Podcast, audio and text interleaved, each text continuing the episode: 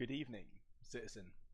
My name is Ban Shattersong, captain of the Bloody Hand Mercenary Company. Fighting and killing is our business, and business is good. The winds of war billow across the entirety of our mighty empire. And as we've looked at the insurgents of the heirs of Terunael, so does our focus shift to more external threats, and here to a new territory, Ossium, claimed by the brave and loyal armies of the Empire. But not all is as it seems. With new territory, especially captured from the Druj, there is much more to it than simple conquest. The forests of eastern Ossium are dark and deep, and trackless wastes, haunted by centuries of cruel savagery, even with the grip of the dreadful Druj miasma largely broken. They still lie under a shroud of melancholy and danger. Shortly after the autumn equinox, as the freeborn fire of the south lead a great train of Ossium orcs west towards Skarsind, four imperial armies cross the far borders of the Echo Fell and pass into the forest of Ulnak. When the Empire first took the fight to the Druj, when the armies of Dawn crossed the Semmerlak on the Golden Causeway to meet their Varushkan and Thule allies, they strode forth with heads high and the Imperial battle anthem echoing across the waters. The invasion of Ulnak could not be more different. An attempt to get the soldiers to sing as the armies began to mobilize falters almost immediately. Back when the Empire didn't even know the name of the territory it was invading, it seemed paradoxically clear or easier to imagine glory and victory. Now, the Empire has seen what the Druj do to their own lands, and what little the Great Forest Orcs have been able to tell them about the Forest of Ulnak suggests that the campaign to conquer it will be even more grim.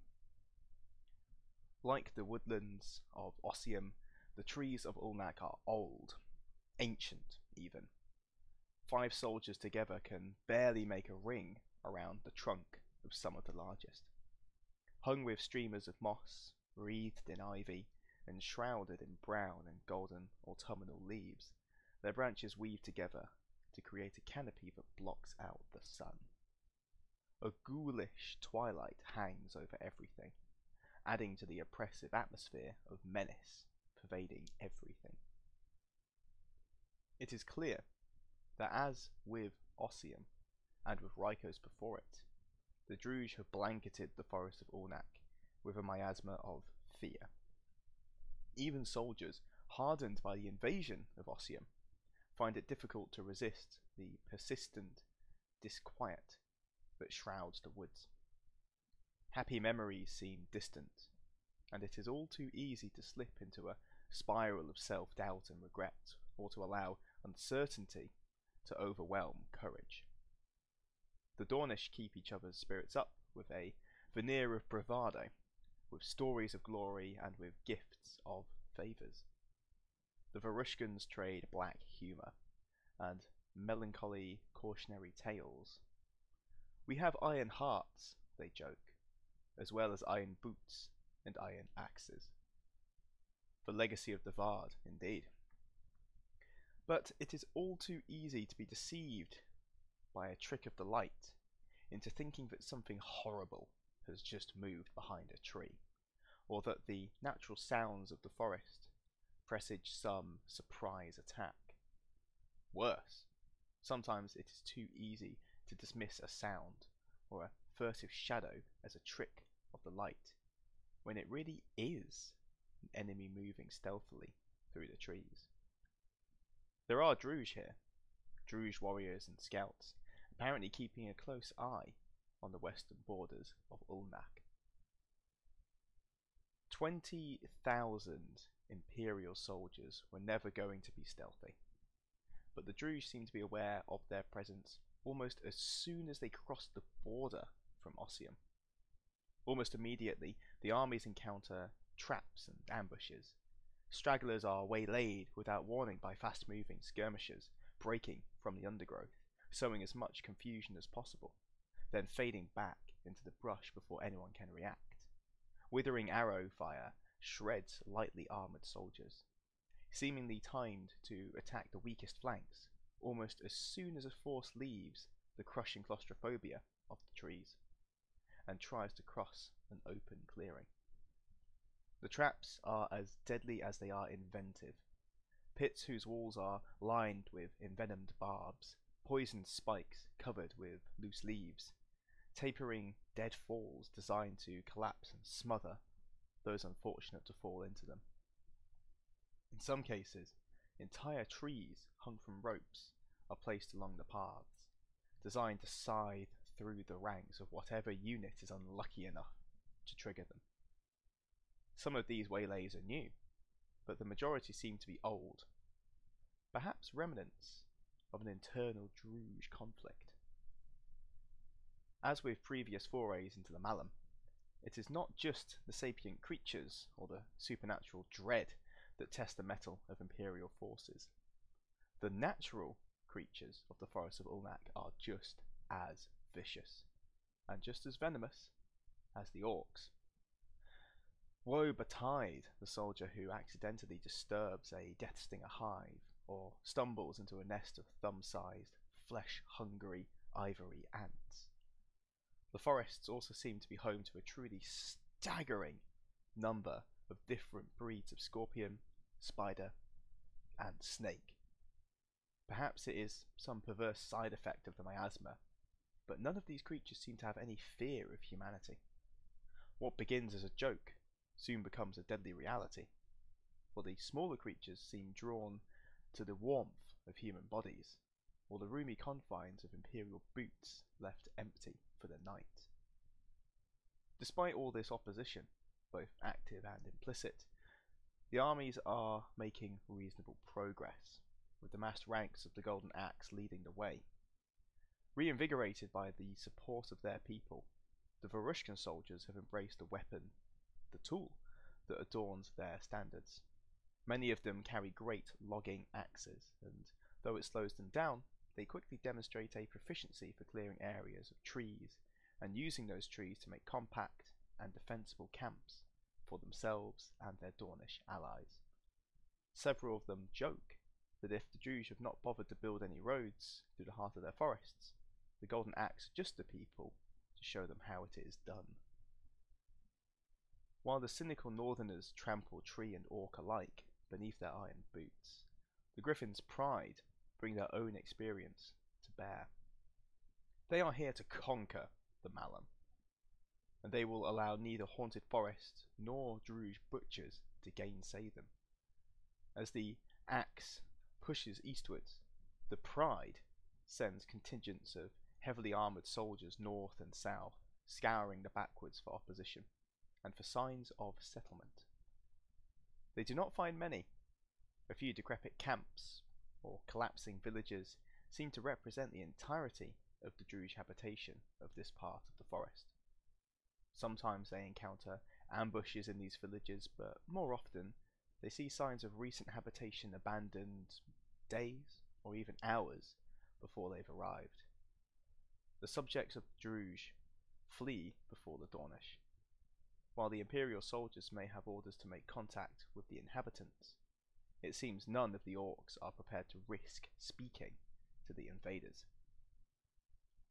For their part, the Hounds of Glory and the Golden Sun alternate between pressing forward and consolidating the gains that the Empire has made.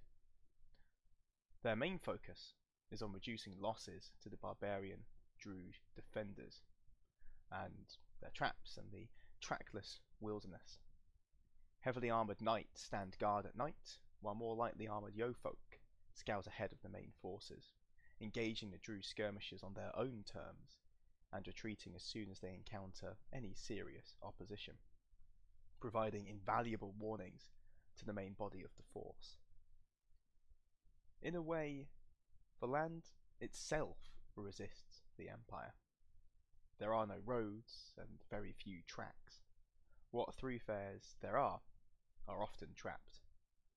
Yet it would be wrong to call this part of the forest of Ulnak featureless. From time to time the Empire encounters overgrown clearings, some of them large enough to contain an entire Dawnish or Varushkan village. Indeed, there are often signs that these places might once have been the site of actual Druj settlements. Collapsed frames, discarded pieces of rusted metal, and bones amongst them. So many bones. It becomes a common occurrence for a group of soldiers pitching tents for the night or digging the latrines to come across the bleached and weathered bones of orcs below the layers of leaf mould or tangled among the roots of the trees. Some of the remains seem to date back centuries. These skeletons might go some way toward explaining another unsettling phenomenon that comes as the sun sets and true darkness falls. Especially in the clearings where villages once stood, there are signs that this part of the forest is home to a great many ghosts, spectres, wraiths, and phantoms. At first, the reports are discarded as yet another result of the Druj miasma, but in time, the body of evidence becomes overwhelming. These woods are haunted. One band of Varushkan scouts speaks of discovering an entire village of pale faced, uncommunicative orcs as evening was falling. The inhabitants refused to speak to the soldiers, staring at them with mournful faces and silently huddling together. An hour after sunset, every single one of them vanished, taking their ramshackle cottages with them, leaving the terrified scouts in a ruin haunted and overgrown dell. Several of those scouts have since disappeared themselves, perhaps prey to some unwholesome curse. While the destroyed villages are bad enough, not all the remains represent Orc subjects. Three weeks into the campaign, while setting up camp, an advance force of the Hounds of Glory finds dozens of Orc remains under a layer of topsoil. But when the moon rises and moonlight touches the earth, spectral orc warriors rise out of the ground itself and fall upon each other. Fighting in complete silence. When one of the knights attempts to intercede, the orcs turn as one upon the Dawnish invaders, and while the phantoms seem at first to be unable to directly harm the living, their weapons leave freezing scars on the skin where they strike, and all those injured by the ghostly warriors quickly fall into a terrible despondence, from which only the direct aid of a troubadour is able to rouse them. Despite this, the Empire's invasion has not been repulsed, far from it. After six weeks, the armies have managed to claim a little over half of the great spreading forest and sent a few scouts to explore neighbouring areas. At this point, however, the Imperial forces begin to encounter serious resistance. A major force of orcs arrives, accompanied by several warbands of Pakad in chitinous black armour. Under banners of rearing emerald scorpions and savage clawed ebony beetles, these orcs put up a spirited defence, slowing the advance to a crawl. From thorough interrogation of captured prisoners, the Golden Axe are able to ascertain that these troops are part of the garrison of a grand fortress mentioned by the Great Forest Orcs, the citadel of Casad Uln, built in the foothills to the north. Their orders are apparently to slow the invaders by whatever means necessary, rather than drive them out, to keep them in the western forest until the winter. The implication being that the Druj have prepared a strategy for dealing with the, Do- with the Dawnish and Varushkan forces. While the Golden Axe question defeated soldiers, the Golden Sun are finally able to make some belated contact with those few orcs living in the forest. For the most part, the orcs are terrified of the humans, but an audacious troubadour, travelling with the Hounds of Glory, manages to make peaceful contact with two of them. At last, the Empire is able to learn the name of the haunted wilderness that they are attempting to conquer. Oerwelt, the trackless forest. Stumbling over their words, these frightened orcs are able to provide at least a partial explanation as to why the forest is so empty of life. According to their information, the Druj have spent the last year raising a new army in the forest of Ulnak in the eastern farmlands. An army made terrible by the blessings of the Scorpion Queen and empowered with a potent set of elixirs and potions brewed with, well, an indescribable quantity of herbs. The arts of the Buruk Tepel, from the clan of the Ebon Beetle, have been supplying them. The orcs were not prepared to say much more, more afraid of their Druj masters and the vengeful Spider Queen, than they were eager for the food and drink that the troubadour offered. But they did share several heartbreaking tales about how Oerwelt came to be haunted after generations of fighting between the clans, a terrible curse was laid upon the place long ago by the defeated Buruk Tepel of the extinguished Wood Creeper clan.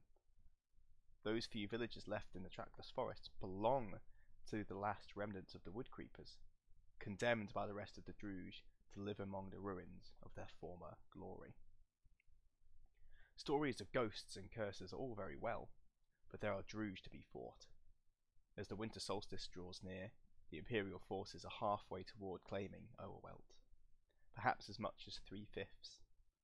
The audacious strategies of the Golden Sun and the Golden Axe have allowed the invasion to make more progress than they might have made in the face of miasma, and the opposition from the soldiers of the citadel of Kasad Ulm. Of particular note is that there is no magic at work in the forest of Ulnak, at least none that the Empire is familiar with. It seems that, for all of their preparations, the Druj have not turned the full might of their baleful power to the task of protecting the Great Woodland, an oversight that they no doubt will rectify in the coming weeks. Now, citizens, from my personal experience, should you be fighting Druj, think, no less of them for the way they are, their their cruelty, their savagery, their barbarism. Whatever you estimate them to be, double it, triple it. Every single weakness you have, they will exploit. Should you love another member of your company, I guarantee you, they'll find that person shrieking into the woodlands days later. They will infiltrate your camps at night. They will poison the barbs of their arrows. They will be impossible to catch and impossible to escape should they have you on the run. The only way is to get dirty as well. Poison their water, ambush them, make sure that their own screams could be heard by their own troopers. War is not a fair game, and those of Dawn might disagree that it is not glorious. It is a brutal and bloody affair, and thrice so when fighting the Druj. So keep your eyes open and your spear close to your chest.